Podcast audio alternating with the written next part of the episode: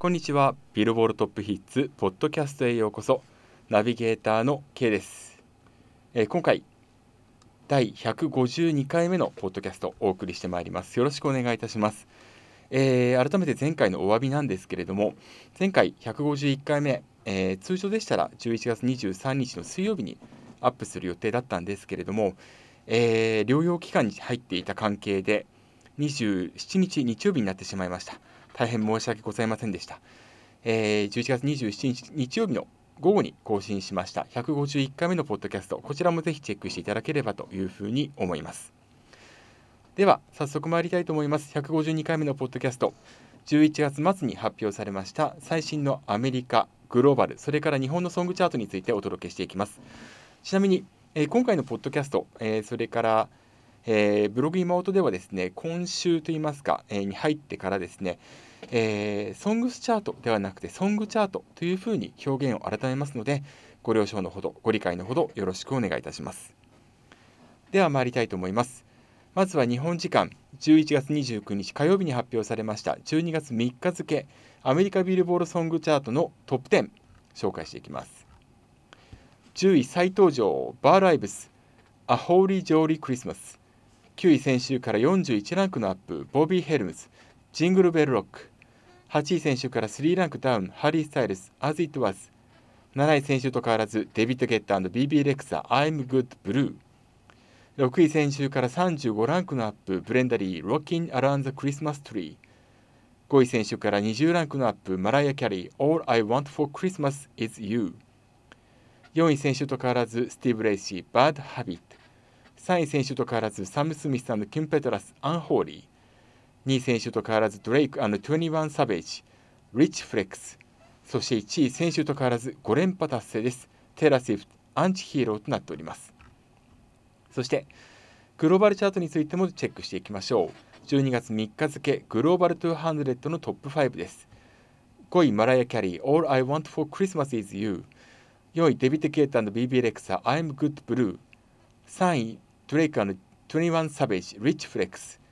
2位、サム・スミス、キム・ペトラス、 Unholy。1位がテイラー・スウィフト、 Anti-Hero となっています。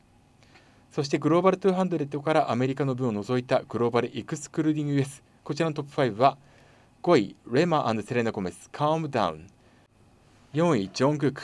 Dreamers、Music from the FIFA World Cup Qatar 2022。22失礼しました。3位、デビッド・ゲッタの ビービー・レクサ、I'm Good Blue。2位テイラー・スウィフト、 Anti-Hero、そして1位がサム・スミス、キム・ペトラス、 Unholy となっております。グローバルチャートの方ではですね、グローバル200でテイラー・スウィフト、 Anti-Hero が通算4週目の首位、それから、えー、 Global Excluding US、こちらの方ではサム・スミス、キム・ペトラス、 Unholy、3週連続通算7週目の首位となっております。そしてアメリカの方はテイラー・スウィフト、アンチヒーローが初登場から5週連続の首位というふうになりました。えー、アメリカビルボードのソングチャート。64年の歴史。1958年スタートしているんですけれどもこの歴史においてテイラー・スウィフトの「 Anti-Hero」こちらはですね史上64曲目となる初登場首位獲得曲となったんですけれども初登場から5週以上首位をキープしているのがこのアンチヒーローが12曲目。かなり狭き門になってますね。直近では BTS のバター初登場から7週連続通算10週首位獲得しているんですけれどもそれが昨年の6月から7月、えー、1年以上経て、えー、今回アンチヒーローが5連覇達成ということになります。ストリーミング5%ダウン、えー、ダウンロードは60%ダウン。ラジオは11%アップとなっておりまして、えー、ダウンロードが強かったのはですね、まあ、彼女のホームページ先行で複数バージョンがリリースされたということ、まあ、それがコアファンを中心に、まあ、所有所有の刺激をしたと。いうことが挙げられます。それから、えー、複数バージョン、えー、7つ8つですね、これがリリースされたということも大きく影響をしているというわけです。でそのダウンロードが落ち着いてきたタイミングでラジオが上がってきました。で今回は全ての指標で2位というバランスをとっての1位ということになっております。ただ来週以降はクリスマスソングが、えー、上位を席巻するというふうに見られています。えー、今回4曲クリスマスソングがえー、トップ10内に入ってきました。一番順位を上げたのは、えー、ボビー・ヘルムズですね。ジングルベルロックの41ランクアップで9位。そしてバール・アイブス、「アホーリー・ジョーリー・クリスマス」こちらは10位に再登場となっております、えー、再登場トップ10入りっていうのはクリスマスソングでは初アメリカビルボードソングチャートでもこの64年の歴史の中では9曲目ということになりますそして、えー、ブレンダリー、ロッキン・アラザ・クリスマス・ツリーが41位から6位、マライア・キャリー、All I Want for Christmas is You、恋人たちのクリスマスが、えー、こちら25位から5位というふうになっておりまして、今週から、えー、クリスマスソングチャートですね、ホリデー100というチャートがスタートしているんですけれども、2011年にこの始まったこのチャートにおきまして、えー、今回が57週目なんですが、マライア・キャリー、この曲はですね、52週目の1位というですね非常に強いということがよく分かります。ただ実は気になるところとしまして例えば、え、ストリーミング指標の1、え、要素である Spotify の動向これはあの Spotify はデイリーチャートの200位までの数字が可視化されているので非常にあの注目、えー、予想する意味でもですね注目できるチャートなんですけれどもこれで言いますとですねデイリーチャートでいきますと、ブレンダリーのロッキング・アランザ・クリスマス・ツリーの方が、マライア・キャリーの All I Want for Christmas is You を上回っているんですね。で、これは以前からの傾向でも言えると思うんですけれども、じゃあなんでマライアが強いかというと、もうマライアも現役で活動している歌手であり、いろいろ試作を打っている。例えばリミックスを用意したり、新しいビデオを用意したり。まあ、特に強いのは、ハロウィンが終わった次の日に今マライア・キャリーが、えー、短尺版の動画を上げるってことが恒例になっている、えー、動画で「It's time」要は私の時間よと。私の季節よと。いうふうに歌っている。もうこれはもう定番化しているんですよね、あ、そういうこともあってクリスマスソングといえばマライアっていう意識が強いしマライアいろんなこのチャート施策を打っているってことは今までブログでも書いてきていますけれども一方でこのブレンダリーのロッキンアランドクリスマスツリーもう昔ながらのクリスマスソングとしては一番強いということが言えます。で来週以降クリスマスソングが、えー、上位を席巻するだろうということが見込まれているんですがともすれば、まあ、これまで2019年以降マライア・キャリーの All I Want for Christmas is You が通算8週これまで2019年2020年2021年のシーズン1位になっているんですが今回こそブレンダリーが1位を取るんじゃないのかなという可能性が考えられます。ただいかんせんやはり現役なのはマライアなのでっていうことを考えるとさあどうなっていくのかっていうところが注目と言えるんじゃないでしょうか。もしかしたらそのリミックスがね登場するとまた別かもしれないんですけどねブレンダリーのバージョンの方に、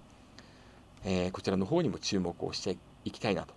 いうふうに思います。ちなみになんですけれども、ブレンダリーは現在77歳。えー、まあ、現役じゃ違ってなかなか今活動ができてないのかもしれないんですけれども、何かしらリアクションを、えー、する可能性はあると考えられます。で、このブレンダリーのロッキン・アランザ・クリスマスツリーは1958年リリースなんですね。つまり、アメリカのビルボード、えー、HOT100 ソングチャートがスタートした年の曲です。ですから、えー、今クリスマスソングというのは、えー、サブスクですとかの交流に伴って、えー、上位に上がってくるようになったんですけれども仮にこの曲がロッキンアランドクリスマスツリーが1位を取ったらかなり、えこれまでにない歴史的快挙ということが言えるんじゃないかと思います。動向に注目をしていきましょう。では、グローバルチャートに関してもチェックしていきたいと思うんですが、先週、えー、グローバルエクスクルーディング US グローバル200からアメリカの分を除いたこのチャートで10位に入りました。オフィシャルヒゲダンディズムサブタイトルこちらトップ10落ちとなりました、えー、今後そのクリスマスソングがエントリーし続ける間はちょっと不利になるかもしれないんですけれどもクリスマスソングが大挙エントリーした後、えー、シーズンが終わると急落します。でそのタイミングで再浮上できるか。要はそれまでに力を温存まあ、キープできているかというところが注目です。ちなみにグローバルエクスクルーディング S、こちらの方はですね、11位以下に関して、アメリカビルボールの有料会員向けのみに公開されているので、順位をお伝えすることはできないんですが、ですからまあ、そういうこともあるので、ビルボールジャパンにはぜひとも記事書いてほしいなと思うんですが、ちなみに、えー、サブタイトル、それから米津玄師さんのキックバックともに20位以内に入っているということはお伝えをしておきたいというふうに思います。なおですね、最新12月3日付グローバル200における J-POP の動向をチェックしていきますと、えー、米津玄師さんのキックバックが J-POP 最高位です。えー、4ランクアップの28位。オフィシャルヒゲダンディズムサブタイトルは1ランクアップの29位。藤井風さんの死ぬのがいいわ、えー、12ランクダウンの150位。 Adoさんの新時代、15ランクダウンの157位。それから、 YOASOBI祝福、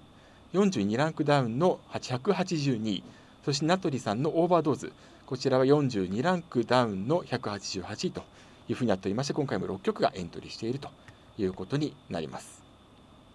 以上、12月3日付アメリカビルボードソングチャート、それからグローバルチャートについてお伝えしました。では続いて日本のチャートに行きたいと思います。11月30日公開分、12月5日付、ビルボードジャパンソングチャート、HOT100 からまずはトップ10お送りします。えー、なお、これ録音しているタイミング、えー、11月30日の夕方4時半現在、まだビルボールジャパンの、えー、詳細の記事が上がってきておりませんので、まあ、その辺に関しましては、えー、ブログ今音で、えー、12月1日以降お伝えをしていきます。ぜひともそちらの方をご覧ください。では行きましょう。トップ10です。10位初登場、ジュースジュース全部賭けて GO。9位先週からワンランクダウン、なとり Overdose。8位先週から8ランクアップ、 King Gnu、Stardom。7位先週から2ランクダウン、 YOASOBI、祝福。6位初登場、ジョングク、 Dreamers。5位先週から1ランクアップ、 Ado、新時代。4位初登場、ノットイコールミー、はにかみショート。3位先週から4ランクアップ、キングプリンス、ツキヨミ。2位先週から1ランクダウン、 Official髭男dism、Subtitle。そして1位が先週から2ランクアップ、米津玄師 KICK BACK。以上が11月30日公開分、12月5日付、ビルボードジャパンソングチャート HOT100 からトップ10お送りしました。初登場が今回3曲ということになっているんですけれども、えー、ノットイコールミー、ハニカミショート、それからジュースジュース全部かけて5、ともにフィジカルセールス、20日間に伴うトップ10入りということになります。えー、ただ先週トップ10入り同じような形でトップ10入りした曲はですね今週100位圏外となっています、えー、先週4位のオクトバス、ライクそれから先週10位ギャングパレード、プライオリティ。この2曲ともにトップ、えー、100位内から下がっているのでデジタルが強い状態で残るかどうかっていうところに注目をしていきたいというふうに思います。こういう状態が続くと、えー、ビルボールジャパンの方でもフィジカルセールスのみに強い作品についてのウェイトの変更する可能性も出てくるかもしれません。えー、個人的には以前ブログにも書いたんですけれども、あの今週、えっと、AKB48 の、えー、最新のシングル、久しぶりのリップグロスが100位以内に再登場を実はしています。で、こういったことから見えるのはですね、得点ですとかいった27位ですね、入っているんですけれども、得点ですとかいった内容に伴って、えー、総合でもまた返り咲くというパターンが見られるんですが今回のリ久しぶりのリップグロスに関しては、えー、ルックアップツイッターも加算されているんですが9割5分以上がフィジカルセールスでデジタルに関する加算というのがないんですね。でそういうところからも、えー、かなり偏った内容と言えます。で今回、えっと、4週ぶりにあ失礼しました。5週ぶりですね。5週ぶりに100以内に返り咲いているんですが以前ランクインしたのはフィジカル初加算伴った、え4位のみだったんですね。でそういうところからもフィジカルに強いだけになってしまった曲が総合でも10位以内に入るとしても結果的に他のあの指標が伴わないために翌週以降急落するのであれば、えー、あくまで個人的になんですけれども、フィジカルセール指標のウェイトは落としてもいいんじゃないのかなというふうに考えます。要は、社会的浸透度を示すチャート、これロングヒットする曲、年間チャートに入る曲は、そういった浸透度が高いってことは分かるんだけれども、一番の理想は、週間チャートでもそれが分かるというになることが必要だと思いますので、ちょっとこれはあのビルボードジャパン、まあ、来週から実は2023年度に入るんですけれども、ぜひとも検討していただければなというふうに思っております。これはあの以前からもブログで書いていますので、よかったらぜひチェックしていただきたいと思うんですが、えー、フィジカル関連で言いますとですね、今週、えー、先週ですね、えっと、初登場に、えー、その時フィジカルセールスハーフミリオンを達成したなにわ男子ハッピーサプライズ、こちらが、えー、今回17位に急落をしております。ルックアップ1位、動画再生5位、フィジカルセールス8位となっている一方で、ラジオ34位、ツイッター44位、そして、えー、カラオケ、それからダウンロード、ストリーミング、いずれも非加算というふうになっております。まあ、カラオケは、えっと、入る可能性はあったと言えるんですけれども、動画再生、あ、失礼しました、えっと、ダウンロードと、それからストリーミング、これは解禁されていないがために入っていないという状況です。ちょっと今までの、まあ、今までのとって言ってもですね、今回はシングル、フィジカルシングル3枚目というふうになるんですが、これまでのなにわ男子のフィジカルセールス加算2週目の動向においては、ちょっとこれまでにないランクダウンじゃないのかなというふうに思います。えー、なにわ男子ウブラブに関しましては、フィジカルセールス加算2週目も首位を獲得しました。ジ・アンサーに関しては、えー、5ランクダウンだったんですけれども、1位から6位というふうになっております。今回2位から17位、結構大きく下がっているのは非常に気がかりというふうに捉えています。一方、フィジカルセールスでいきますとですね、えー、今回、キングプリンス月読みがフィジカルセールス、えー、急激に上げていますね。えー、フィジカルセールス加算3週目で今回、えー、総合では7位から3位に上昇しました。で、えっと、フィジカルセールスに、えー、で見てみますと、2週前がですね、61万4173枚、えーま、2週前、つまり前の週は3万2441枚だったのが、今回8万トンで306枚というふうになっています。えー、指標構成でいきますとですね、えー、フィジカルセールスが3位、えー、ラジオが87位、えルックアップが2位、ツイッターが1位、そして動画再生が2位、カラオケが、えー、300位以内に入っておりまして、ポイントは加点されているという状況です。で動画再生、先週かなり強かったんですけれども、今週も多分記事として出るかもしれませんが、えー、その強さが続いていると言えると思います。それからルックアップ、えー、ツイッターも獲得をしているということですね。で結構今回大きいのはですねシンデレラガールが18位に再登場しているフィジカルセールスが6位になっているんですよね。ということも挙げられますし、えー、ツイッター指標に関していきますとですね、えー、月読みが1位1番が4位ラビン・ユーが5位トレストレスが6位恋降る月夜に君を思うが7位踊るように人生をが8位ドリームインが9位マジックタッチが10位というふうになっておりまして上位を占めているっていうのも特徴です。動画再生でいきますと、1番が4位、えー、それから、あ、彩りが18位、そしてさっき言ったように月読みが2位という結果となっています。まあ、そういったところからも、えっと、結構コアファンの方々のチェックが結構大きいのかなというふうに思います。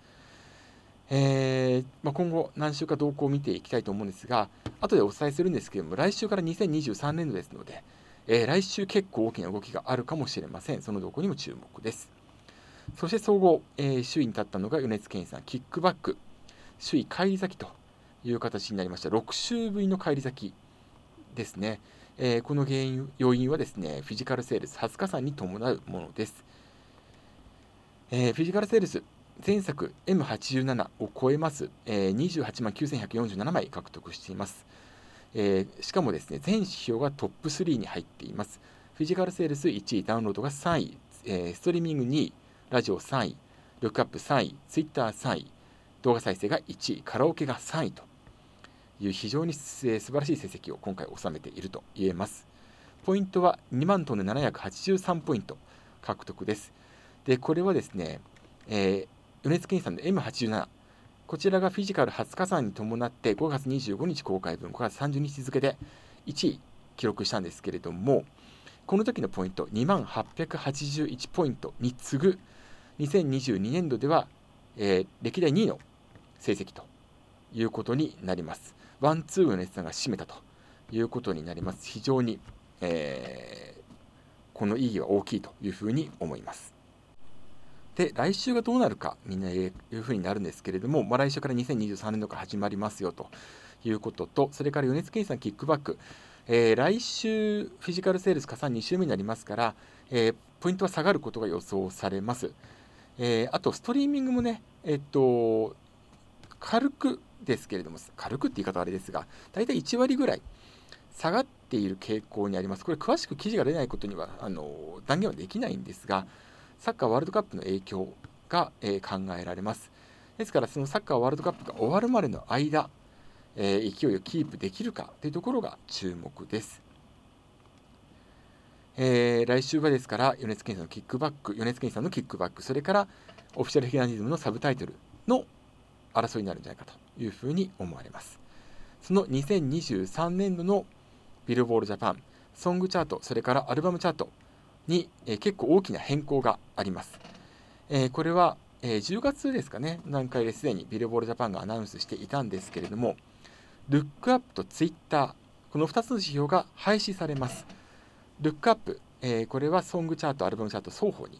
え、それからツイッター、こちらに関しては、え、ソングチャートのみに、え加算されているものですね。ツイッターに関しましては、えー、1つのツイートに1つの歌手、えそれから、ま曲複数、載っていればその曲全部にポイントが加算される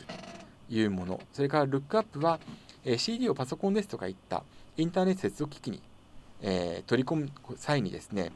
データベースのグレースノートにアクセスされる数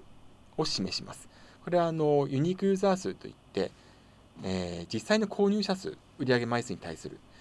その推測を可能にしたり、それからレンタル枚数を可能にする、推測を可能にするというものなんですけれども、まこの双方が、え、今回、今回で言いますか、来年度から廃止ということになります。えー、特に男性ボーカルダンスボーカルグループがちょっとこの影響を多く受けるというふうに見られています。ルックアップは特にジャニーズが、ツイッターはジャニーズ以外のグループが大きく影響するものと見られています。ただ、以前にですね、えっと、この2つの指標に関しましては、えソングチャートにおいてのウェイトが下がったっていうこともありましたので、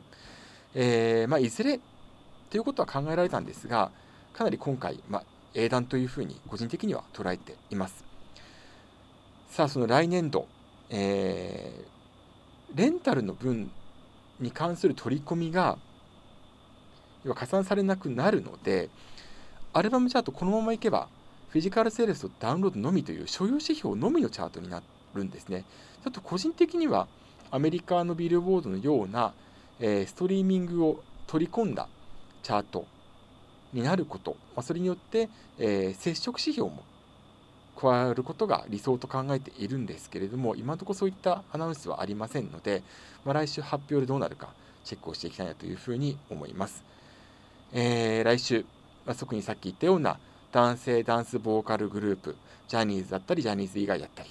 が特に大きな影響を受けると思いますので、その辺動向にも注目をしていきたいというふうに思います。ちなみに、えっと、アルバムチャートにおけるルックアップ。こちらでは、まあ、今回、アルバムチャートはですね、桑田佳祐さんのベストアルバム、いつもどこかでが、えー、構成3指標すべて1位という完全勝利となっているんですが、それまでルックアップで1位を続けていたのが、初登場以降ずっと1位だったのが、スノーマンのスノーラブ S2 でした。で、これあの、まあ、売上の影響もありますけれども、レンタルの影響もあると思われますので、で、この、まあ、今回、えっと、総合11位にこのスノーマン、スノーラブ S2 がいるんですけれども、来週どうなるか、こちらの方も注視していきたいというふうに思います。というわけで、11月30日公開分、12月5日付、ビルボールジャパンソングチャート HOT100 からトップ10お送りしました。えー、以上、最新回の、えー、ビルボールトップヒッツポッドキャストお送りしました。今回も、えー、お聴きいただきましてありがとうございました。さて、お知らせなんですけれども、えー、アメリカビルボールの年間チャートの発表がいつになるか、まあ、もっと言えば52週になるか53週になるかっていうのも実は全然明らかにされていないですけれどもともすれば昨年と同様のスケジュールであれば12月2日金曜日の日本時間ですね。12月2日金曜日の明け方に発表される可能性があります。ただし53週2022年度が53週であればその翌週ということになります。ブログ妹ではもしも12月2日に発表されるんであればアメリカのチャートは12月3日のブログ妹でそれからグローバルチャートについては翌日4日付の妹で掲載を予定しております。そしてビルボールジャパンに関しましてはこれまで通りの、えー、スケジュールであれば12月9日の金曜日午前4時に発表される予定です。これはのビルボード本体の、えー、ポッドキャストでもおそらくアナウンスされると思いますが、